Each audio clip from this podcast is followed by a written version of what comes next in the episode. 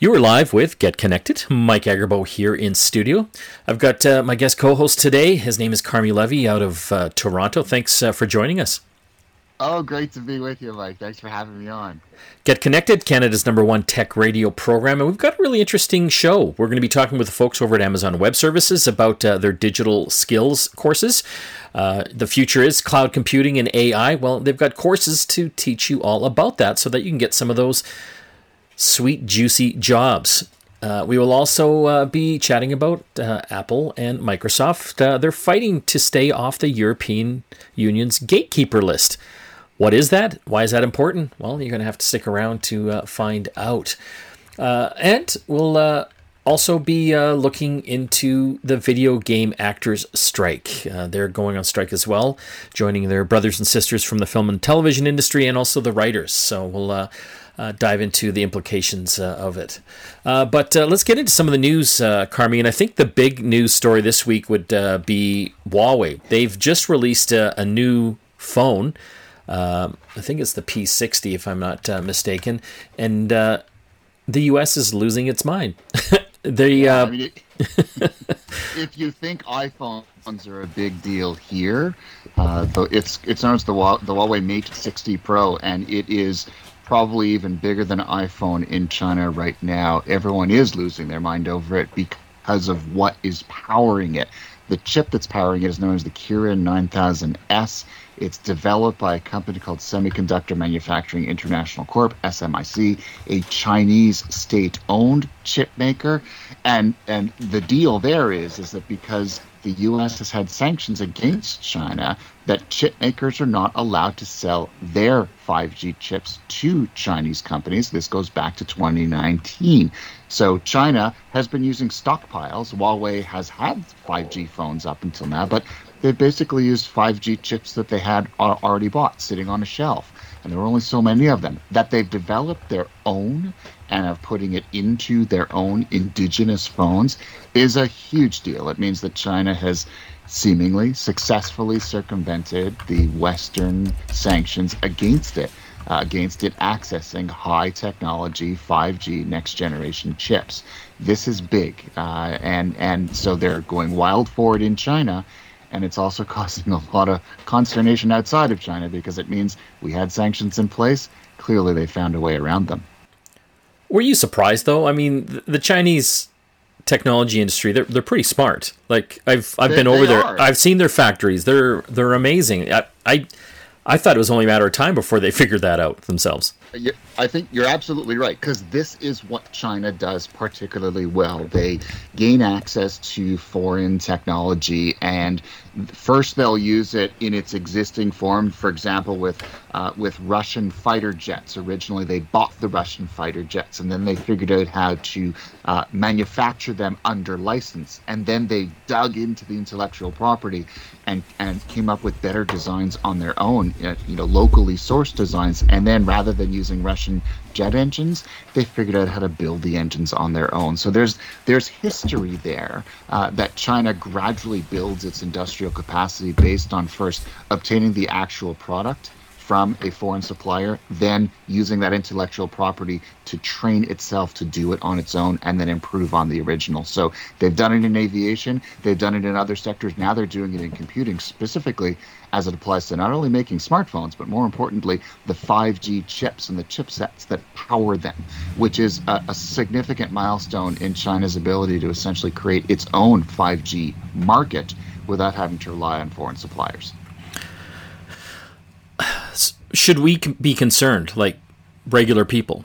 Should we care? Uh, yeah, no. Uh, I mean, yeah, of course, I, from a geopolitical perspective, I, I'm I'm, a, I'm an observer of geopolitics. Uh, you know, did poli sci in university as well as journalism, so I have a particular interest in it. It doesn't directly threaten you and me, uh, but certainly we know China's intentions uh, on the global scale, and we know that the more capability they have, uh, from a technological perspective, the better able they are to pursue those intentions. So, you know, is it worrisome if I'm America? Does it mean that China is better um, at using its its electronics production capacity to do things we may not necessarily want them to do? Yeah, there's probably more risk there, in much the same way that I worry about Iran's ability to make you know, its own technology uh, and perhaps use it for aims that are a little bit less than peaceful. Uh, so, is the potential there with China? Absolutely. We know very clearly what it wants to do, both in its neighborhood and beyond. It wants to project global power. This allows it to do so uh, with with greater ease. So, yes, it's worrisome, but at the same time, it's no surprise given what China has telegraphed what it wants to do over the past 10, 20, 30 years. Uh, this just means they've achieved another milestone in that long term trend. Yeah, I I got to be honest. I thought they would have figured it out sooner. Do you know what I mean? like, I, I, you, you, think they would have, but I think that illustrates just the difficulty of chip making. Uh, that it is it is probably one of the most uh, difficult uh, uh, puzzles to crack in the technology industry.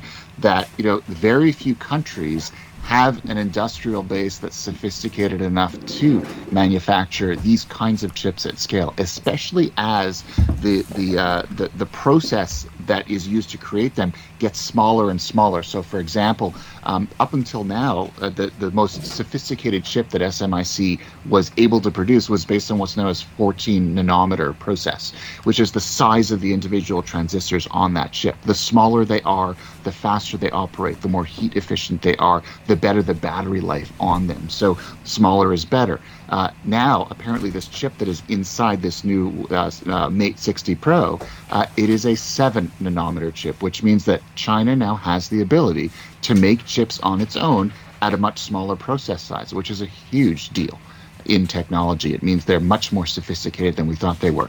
It also illustrates just how difficult it is to get to that point. You don't just wake up one day and decide I'm going to make small, you know, small, incredibly efficient and powerful chips. It takes years to build up to that industrial capability. We're talking about Huawei. They've released a, a new phone that uh, has a, a Chinese made 5G chip in it. Uh, U.S. Uh, government and lawmakers are losing their minds right now. Uh, and we'll be following up on this story in uh, days and weeks uh, to come. We've got a great program coming up. if you're looking to up your digital skills, well, we've got Amazon Web Services on. They've got a number of different courses you can take in the cloud computing realm and also learning AI and machine learning learning uh, as well. Uh, that can also tra- uh, translate uh, into uh, college uh, courses that they're working with. So you should stay tuned for that. those are some pretty sweet paying jobs. You are tuned in to Get Connected with Mike Agerbo and Carmi Levy today. We'll be back shortly after this. You are back with Get Connected. Mike Agerbo here in studio. Uh, it's back to school time and back to work. And uh, what a better time to learn some new skills, some digital skills. We have a great guest with us today. Her name is Coral Kennett from AWS, that's Amazon Web Services. Uh, thanks for uh, joining us on the program. Thanks, Mike. It's great to be here. I love having you guys uh, on the show. You've uh, got a great uh, collection of uh, different types of courses and things that people can take to build up uh, their digital skills. And let's just start with that. What are digital skills? That's a really broad term. It is a broad term. Uh, and really, people might think about things like programming or coding, uh, the, you know, coding programs, but it's more broad than that. It is things like uh, machine learning services, artificial intelligence um, tools that we have. And for us at AWS, it's cloud computing skills, which is again quite broad. And people may be familiar with some of the cloud computing services that we offer because they power a lot of the things that they use every day, like Amazon.ca or Netflix, and, and a lot of the things that people use in their everyday lives. So it's really all of the things that are uh, running all of those types of tools that they use. And the jobs in these fields are, are pretty uh, pretty lucrative, aren't they? They absolutely can be, yes. So um, a lot of the studies are showing that people that have these types of skills, and you know, for example, AI skills, they can earn more than hundred thousand uh, dollars more than their peers um, just by having these skills. And you know, I, I guess uh, you know, for some of the listeners here, it's kind of intimidating when we're talking about machine learning and, and cloud skills. Like, what kind of skill level would people have to have to start getting into this?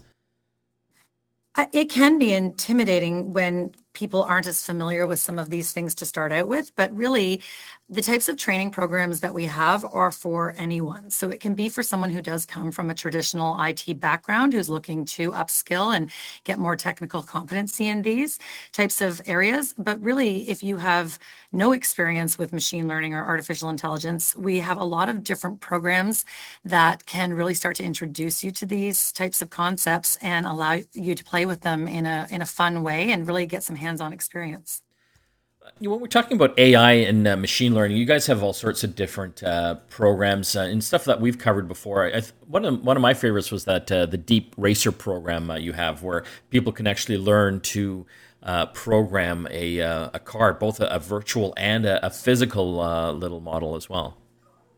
DeepRacer is one of my favorite programs um, just for that reason. It, it gives you a really tangible way to start to learn machine learning skills and techniques.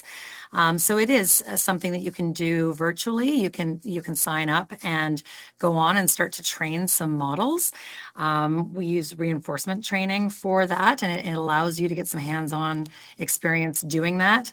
And if it's something that you start to want to do a little bit more, we have live deep racer uh, leagues that run all over the country where you can come and actually race actual small little cars um, around the track uh, using the models that you have developed uh, using the program. There's uh, one um, course uh, that I, I, thought was pretty interesting. Uh, it's called DeepLens. Explain what that is and, and, and the use case for that, because I, I, thought it was pretty funny. DeepLens is, is a great example of how you can start to find ways to apply machine learning to your own life. So uh, it, it, teaches you the basics of machine learning using a wireless video camera. And we had one uh, learner who decided to take this and build their own machine learning um, algorithm because they had their cat bringing uh, mice into the house. So they put this camera uh, by by the door and programmed it that uh, the lens, the camera would know when the cat had a mouse and it wouldn't open the door. So I thought that was a really interesting use case where someone had applied machine learning to their own life. Um, so those are the types of things that once you get access to these skills, you can really start to think about how could this help me in my own uh, in my own day to day life. Oh my God, I would have loved to uh, had uh, the ability to program something like that back in the day. We had a cat that was bringing all sorts of crazy stuff in, and so uh, the, the you know I said let's get a cat door so I don't have to let the cat in and out. But the family's like no because it'll keep bringing in mice and, and other things. So um, now's the time, I guess, to, to, to, learn something like that. Absolutely. Um, there's another uh, set uh, called Cloud Quest. Uh, what is that all about? Cloud Quest is a really fun one. It's a it's a game that you can go in and play, and you're learning cloud computing skills as you go through the program. So uh, it, you you can you know make friends, you can get pets, solve puzzles, and while you're doing this, you're gaining cloud skills along the way in in a way that's very fun. Um, and so, what kind of cost is involved uh, with uh, with these programs? So these are all free programs, the ones that we've just discussed. So Cloud Quest and AWS Deep. Um, we also have another program called Skill Builder that gives you access to over 600 courses. And many of them are at no cost. So you can go in and you can start using them and getting some experience and, and um, do all of this on your own time at your own schedule for, for no cost. Um, and as you go along, if it's something that you want to do more formally, we partner with academic institutions. Um, we have several partners all around uh, the, lower mainland and all over British Columbia that are offering programs where you can go and actually take a course and, and get some uh, experience with these types of digital skills through your local academic institutions.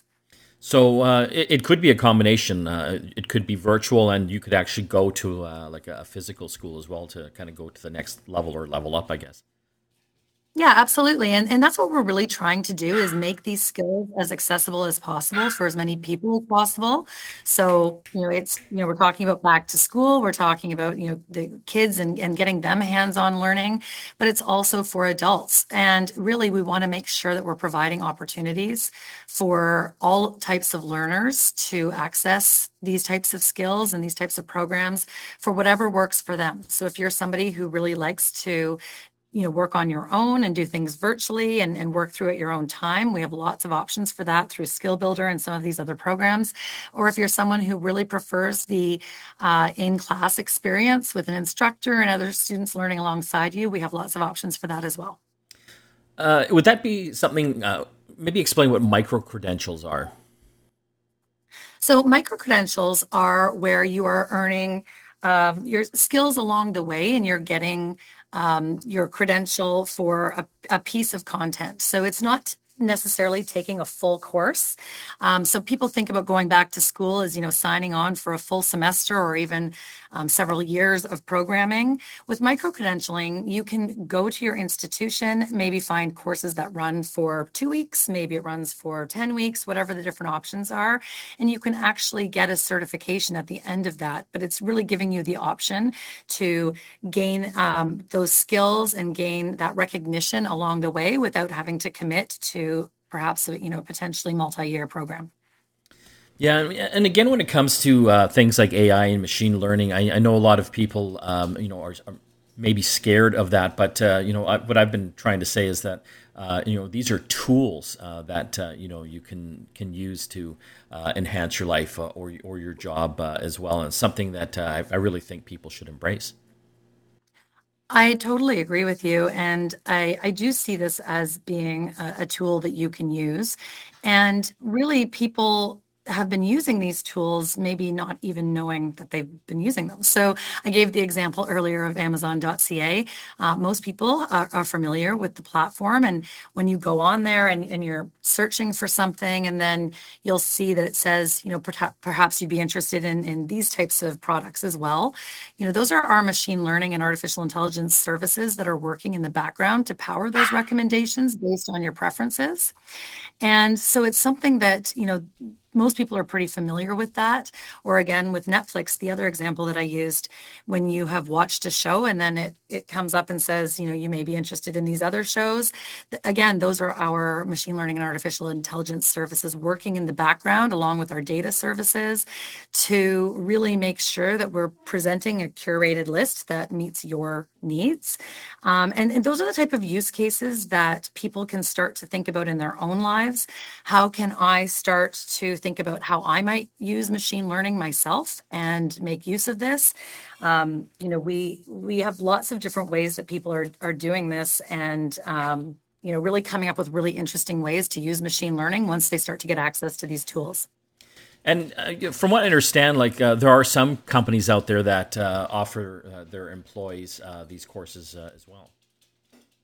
We're finding this is happening quite a bit. So employers are um, supportive of their employees upping their digital skills and, and increasing their technical competency. So there are a lot of programs that are available, and we encourage people to to ask their employers. Um, you know, we're working with some companies really closely, such as BMO and Sun Life, where we're offering customized courses for their employees. Other employers have um, programs where you can go and get upskilled and, and maybe get some time or financial support to do that. Um, so it is something that we definitely encourage you to do and ask your employer about. It's uh, Coral Kennett from Amazon Web Services talking about all sorts of courses and digital skills uh, that uh, you can uh, take and learn to uh, up your game. Where can people find out more information, Coral? They can go to skillbuilder.aws where they will find all of the different options that we have um, and they can search for whatever uh, area of interest is, is most interesting to them. Thanks again for joining us. Thanks so much, Mike. When we come back from the break, more tech to talk. Stay tuned. You are back with the program. Mike here for Get Connected. I got Carmi Levy with me today. Uh, I think a lot of people are aware of the writers and actors strike happening right now in uh, North America. Uh, but it looks like video game actors are going to go on strike uh, as well. Uh, it looks like the big studios have taken uh, a bit of a hit over the past year. I think Warner Brothers Discovery said they're going to take up to a half a billion dollars in lost revenue uh, alone, which is pretty significant, Carmi. Yeah, you know, I, am not going to hold a garage sale for any of these studios at this point. I mean, I think they've they've made their own bed, uh, and they're getting what they rightfully deserve at this point. They tried to offer a contract both to writers as well as actors that had some pretty, I mean, among other things, it had some pretty egregious demands about artificial intelligence that essentially would have opened the door to taking uh, a, a, writer's or an actor's work and allowing the studio to essentially replicate it using artificial intelligence without properly compensating the original creator of that work. So essentially, what it would mean from the perspective of a, of a writer or actor is you would have far less opportunity to pursue your career because the studios had essentially gamed the system by opening the door to use AI without any limitations. Now the same thing is they're they're trying to do the same thing with video game actors. And as we know in the video game industry, voice work and motion capture work are in significantly greater demand than in any other space. And that's where the studios, especially the game producers, want to use uh, artificial intelligence as a way of replicating that work, reducing the need to hire on human voice actors and motion cap specialists. So the problem here is, is now you have SAG-AFTRA, which is the, the, the board that represents these creators. They're now saying we're going to open up a third front. We are, we're, you know, we're going to tell our membership as we negotiate with the studio studios that if we don't get what they want or what we want, and if we don't get the same protections that we're seeking with the other two actions, uh, we want authorization for a strike as well. And so I think this this broadens the the fight that has been raging for the past number of months. And you know, and so too bad. You know, Warner's going to lose a, a, a giant pile of money. They frankly should have been a little bit more realistic about their AI based demands in the first place, and shouldn't have tried sliding that thing in under the door, hoping that nobody would notice yes, people would notice. And unfortunately, uh, we are now having probably the most significant debate over the future of AI in creative industries uh, that we possibly could have had. There will be casualties, studios will be hurt, but you know what? It's a hurt of their own making. Well, I don't think people realize how big the video game industry is. Isn't it bigger than the film industry right now? Actually bigger than the film and music industries combined. So, you know, this is not uh, gaming from 30 years ago. This is not teenage boys playing in mom and dad's basement. Gaming is uh, all ages, all demographics. It is it is a universal um, uh, form of entertainment, uh, and it's big business. It isn't just buying single games; it's subscribing to them. It's being part of diverse online communities, all of which generate huge revenues for the studios. And so, um, you know, if we thought that the writers and actors strike was uh, was notable, uh, this is going to make an even bigger bang. And SAG-AFTRA, uh, under uh, the direction of their president Fran Drescher, who we might remember as the nanny, um, I still have a hard I still have a hard time with that one.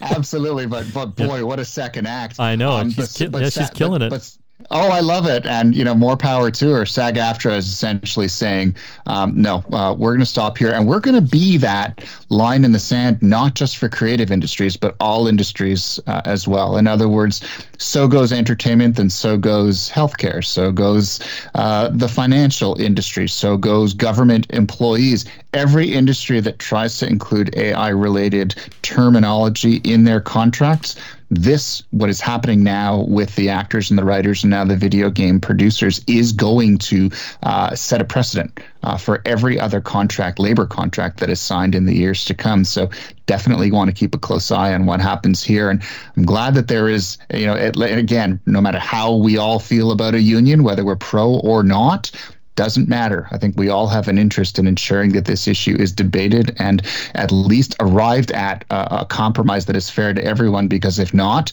the potential for abuse by large players is almost limitless. Are they fighting a futile battle? Like the future, I think, in many ways, is tied into AI. Mm-hmm. You're seeing a lot of analysts say that, yes, there's going to be a major loss of jobs over the next decade. Some are estimating over 300 million full time jobs uh, around the world in, in all industries. Uh, but we're going through a you know a revolution, an evolution in change. You know, we had the industrial revolution, we had the computing revolution. This is kind of a, another one. So yes, there's going to be a lot of job loss, but you know, obviously new opportunities. Are, are they fighting a fight they can win?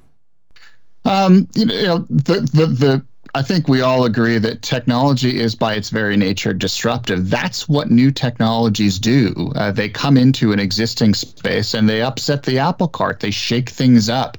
Uh, they make th- they make behaviors obsolete, and they take entire categories of jobs and they render them to the dustbin of history. So, uh, to a certain extent, it is futile. You can't fight change. You can't fight technology. What you can, however, do is put frameworks around the appropriate use of new technologies that at least allow those who are in a particular sector to gracefully transition out of one and into the next.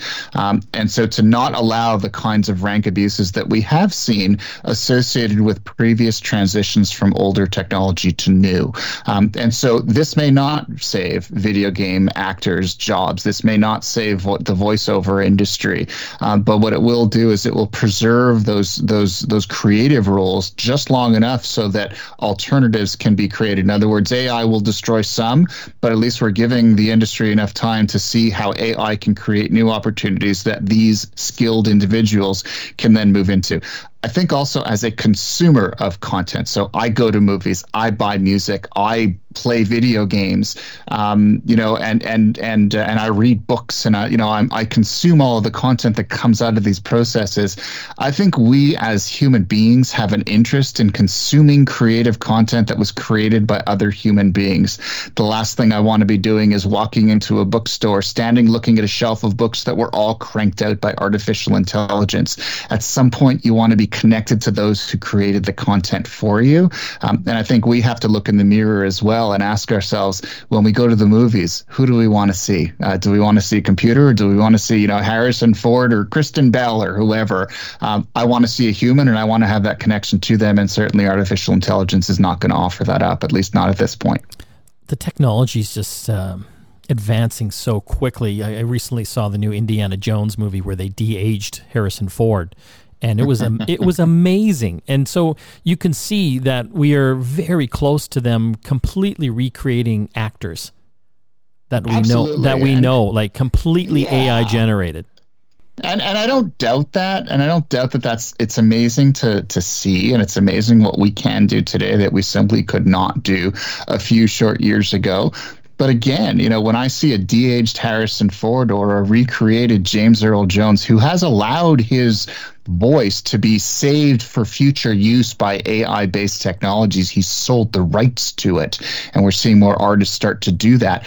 Uh, the question then becomes is that really what we want to see? In other words, do I want to see a de aged Harrison Ford? Do I want to see a Tom Cruise, um, you know, who has been, uh, you know, reversed in, in you know, chronology? Uh, and is that something that I really want to pay for to see at the movie theater? Or is it, re- is it representative of reality?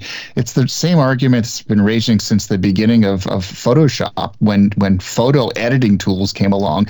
The question became, yeah, is, the result looks technically perfect, but is it a photograph? Is it a representative? If, is it a representation of the artistic vision of the artist? Um, does it represent what they saw and felt at the moment that they tripped the shutter? Uh, the short answer is no. It's another creation. It's another form of art, but certainly not the original one. So I think we have to. And again, there's no right or wrong here. It's not that I'm saying we shouldn't be using artificial intelligence, but we really should understand how it changes both the creation of creative content and the consumption of it going forward. Because if we don't, we're going to go to the movies and maybe we aren't going to have that feeling of joy that we currently do when we eat that popcorn and you know, you know watch Harrison Ford do his thing. A de-aged Harrison Ford, I'm not so sure I'd want to be eating the popcorn in that theater. I didn't mind it. so uh, you, are a better moviegoer than I. So you know, obviously the the video game uh, folks, um, you know, the actors there, they're obviously trying to you know put strength in numbers with the film and TV actors and the writers. Mm-hmm. Do they have as much power or more because the industry's bigger? Are they more, you know, uh, are they more or less high profile than like a Brad Pitt?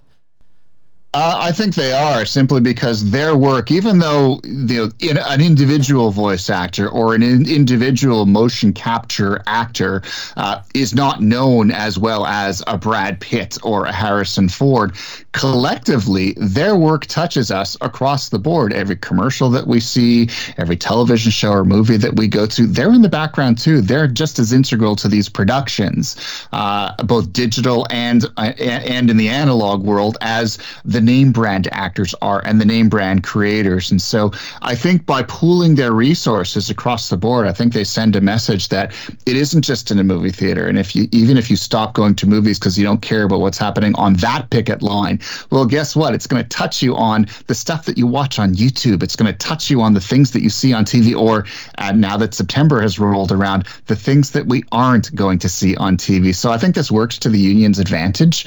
Um, and again, uh, you know, it it this is being watched by by workers in every other sector uh, because even in a non-unionized sector, uh, you know, when the wording of a contract or a standard contract, if it includes unfair AI clauses, that puts all of us at risk. Um, but a positive outcome from this particular fight, this expanding fight, means that you and I, when we go looking for a job in future, will have that much more protection from this kind of abusive behavior, where you know things get slipped into a contract without us even knowing. So I think this is more important than just the entertainment industry, and we all have an interest in ensuring that at least somebody is fighting for fairness. We're going to have to take a break. When we come back, we're going to talk about some new European Union legislation that could dramatically affect big tech. That would be Amazon, Apple, Google, and Meta, which owns uh, Facebook. It's uh, something about gatekeepers, these large tech giants, and uh, how they control a lot of the, uh, I guess, the messaging and what have you that uh, they use over there and, and here as well. You're listening to Get Connected here on the Corus Radio Network. Back after this. You are back with Get Connected. Mike Agerbo here with Carmi Levy. Going to talk about the uh, EU now, the European Union. Uh, in many ways, they are really kind of leading the way when it comes to uh, reining in big tech, uh, making sure that their citizens' uh, data and privacy is protected. Uh, and what they do typically then trickles down to us over the pond in the United States and Canada. So there's a new act that I don't think a lot of people are aware of uh, over here, the EU Digital Markets uh, Act. I don't know how new it is, but uh, they've got a list of gatekeepers. Maybe start with the, the DMA, the Digital Markets Act, and uh, explain in layman's terms what that is. Well, basically, there it, it it tells tech companies that they can no longer behave like monopolies, that they can't create so-called walled gardens. You know, and the perfect example of that is you have an iPhone; it uses iMessage on it and so as a result, if you don't have an iPhone, you can't access that. You can't access all the features on it. You have the dreaded green uh, uh, you know, text bubble, not the blue one. Um, and so essentially what Apple does is it uses its size to create a, a market advantage over people who don't have Apple products and to push non-Apple competitors off the market. Same thing with operating systems. Microsoft bundling browsers with Windows to the exclusion of every everything else, Google making it so that uh, their search engine was dominant across all of its platforms, making it impossible to maybe use another search engine across uh, some of its other tools. Um, and so, what the Digital Markets Act does is it identifies some major technology companies like Alphabet, which owns Google, Amazon, Apple, Meta, Microsoft, and it calls them gatekeepers. Basically, these companies have become so big that they can behave in a way that damages not just competitors, but you and me because it gives us less choice. It means things are harder to use, more expensive, harder to get. Um, and so what they've done is they've under the Digital Markets Act, they've identified these companies and they've said, you know, you need to, you know, as we further develop the this this legislation, you're going to have to behave in a proper way. In other words, uh, if you are uh, a messaging app, you're going to have to make yourself what's called interoperable with competitors. If you're an operating system, you're going to have to make it easy for third party app stores to set up shop on your platform. You're going to have to allow developers to maybe uh, offer up payment opportunities, not just through your payment system, but some other one. Um, you should be able to uninstall pre installed apps. You should be able to change things like virtual assistants and, and web browsers, and they shouldn't make it hard for you. And so essentially, it'll make them behave in a way that is fairer to consumers and, and less anti competitive, uh, which is long overdue because, as we know, through the, the history of the technology industry, that's how big companies have behaved. They've essentially busted competition uh, and treated us all, all of us users, millions of users, like pawns. Uh, and the Digital Markets Act, which is, again, another piece of, of progressive legislation from the EU, uh, is designed to finally break that And for companies that don't play ball, they could be fined up to 10% of their total worldwide revenue, uh, or as much as 20% if they're repeat offenders. And in some cases, the EU could force them to sell off parts of themselves, structurally change themselves if they refuse to change for the better. So they mean business, and the DMA is a pretty significant shift uh, in the way governments deal with big technology companies and a, a long overdue and welcome one. Well, they've designated these tech companies that have um, I think over 45 million uh, users uh, on a, a, monthly basis as uh, mm-hmm. gatekeepers. Mm-hmm. but Apple and uh, Microsoft and their Bing search engine are arguing that they don't meet that threshold. Uh, I think the EU is trying to lump Apple and Microsoft and all their associated products in. Uh, in this, uh, I guess, legislation. But Apple's arguing that they don't have 45 million iMessage users. And Bing says they have a very small or Microsoft says Bing has a very small percentage of the the search market and shouldn't be included in this either. Yeah, you know, if you're going to lose the argument, you go and you grasp at straws. You know, Apple and Microsoft, you say tomato, I say tomato. Um, they're going to argue where the threshold needs to be because the real issue isn't how how big or small that number is, but the real issue is how they behave. Um, and so they're kind of hoping that this each one of them squeaks in under the wire. But the reality is, uh, at some point, the Digital Markets Act will not only apply to large companies; it'll apply to smaller ones as well, or who fall under that 45 million monthly active user number. It's just a number, uh, and frankly, every company, no matter how large or small, should be should be uh, forced to behave in a way that is consumer friendly. They'll, they'll start with the giants because that's where the most benefit is. But in the at the end of the day, for Apple and Microsoft to argue that well they're not large enough in these particular markets, so they don't qualify, it's kind of laughable, and it's probably not going to stand the test of time. There, it'll it will apply to them whether they like it or not it's interesting with Apple. Uh, you know, iPhone is a big driver for them, uh, not just from a hardware perspective, but just all the services uh, that uh, they make a lot of uh, money on. But what are your thoughts uh, if they are forced to comply and make iMessage more compatible with Google Android messaging, so that Google Google Android users can get little blue text bubbles as well? Do you think they would implement that over in North America or around the world, or would they just try to isolate that in in Europe? I think technically it would be very difficult to have one standard, like an interoperable standard in Europe and another one elsewhere. What happens if you are, uh, you know, a, a, North American user who travels to Europe on business? What happens if you regularly interact with friends, family members, and colleagues across oceans? Um, it's the same thing. You know, Apple has been forced by the EU to uh, replace its Lightning connectors on its devices with USB connectors, and that is going to become a global thing, regardless of whether Apple likes it or not, because it's just impossible to have one standard for Europe and one standard for the rest of the world. So I see this becoming global, uh, even though the legislation only applies within Europe. And I think that's a good thing. The EU has always been uh, a leader in terms of bringing this legislation like this to, to, to market or to, to light. And then technology companies, which are global by definition, will then follow suit on a global basis. It's good for all of us.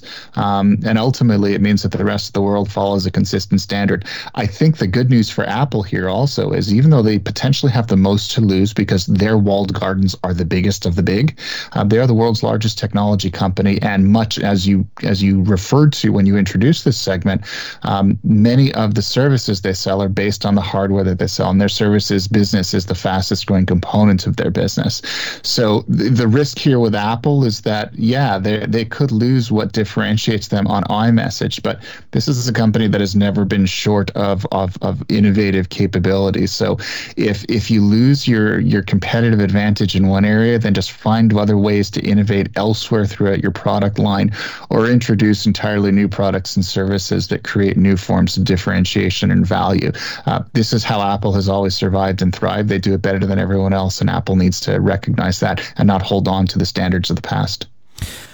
Carmi, I want to thank you for joining us on the program as always. Uh, I want to throw to our, our, app show, which is on every Sunday on the Corus Radio Network. We've got a great program. I think you'll be joining me again, Carmi. We're going to talk about uh, Trump and his uh, Georgia election interference trial. Will be live stream. We'll tell you what that all means. Uh, also, Google Meets and their AI can actually do meetings for you what is that uh, all about? And finally, Facebook and Instagram might add paid ad free plans in the EU. Look at that. The European Union once again coming into our tech stories. That's all the time we have left. Mike and Carmi logging off. We'll see you again next time.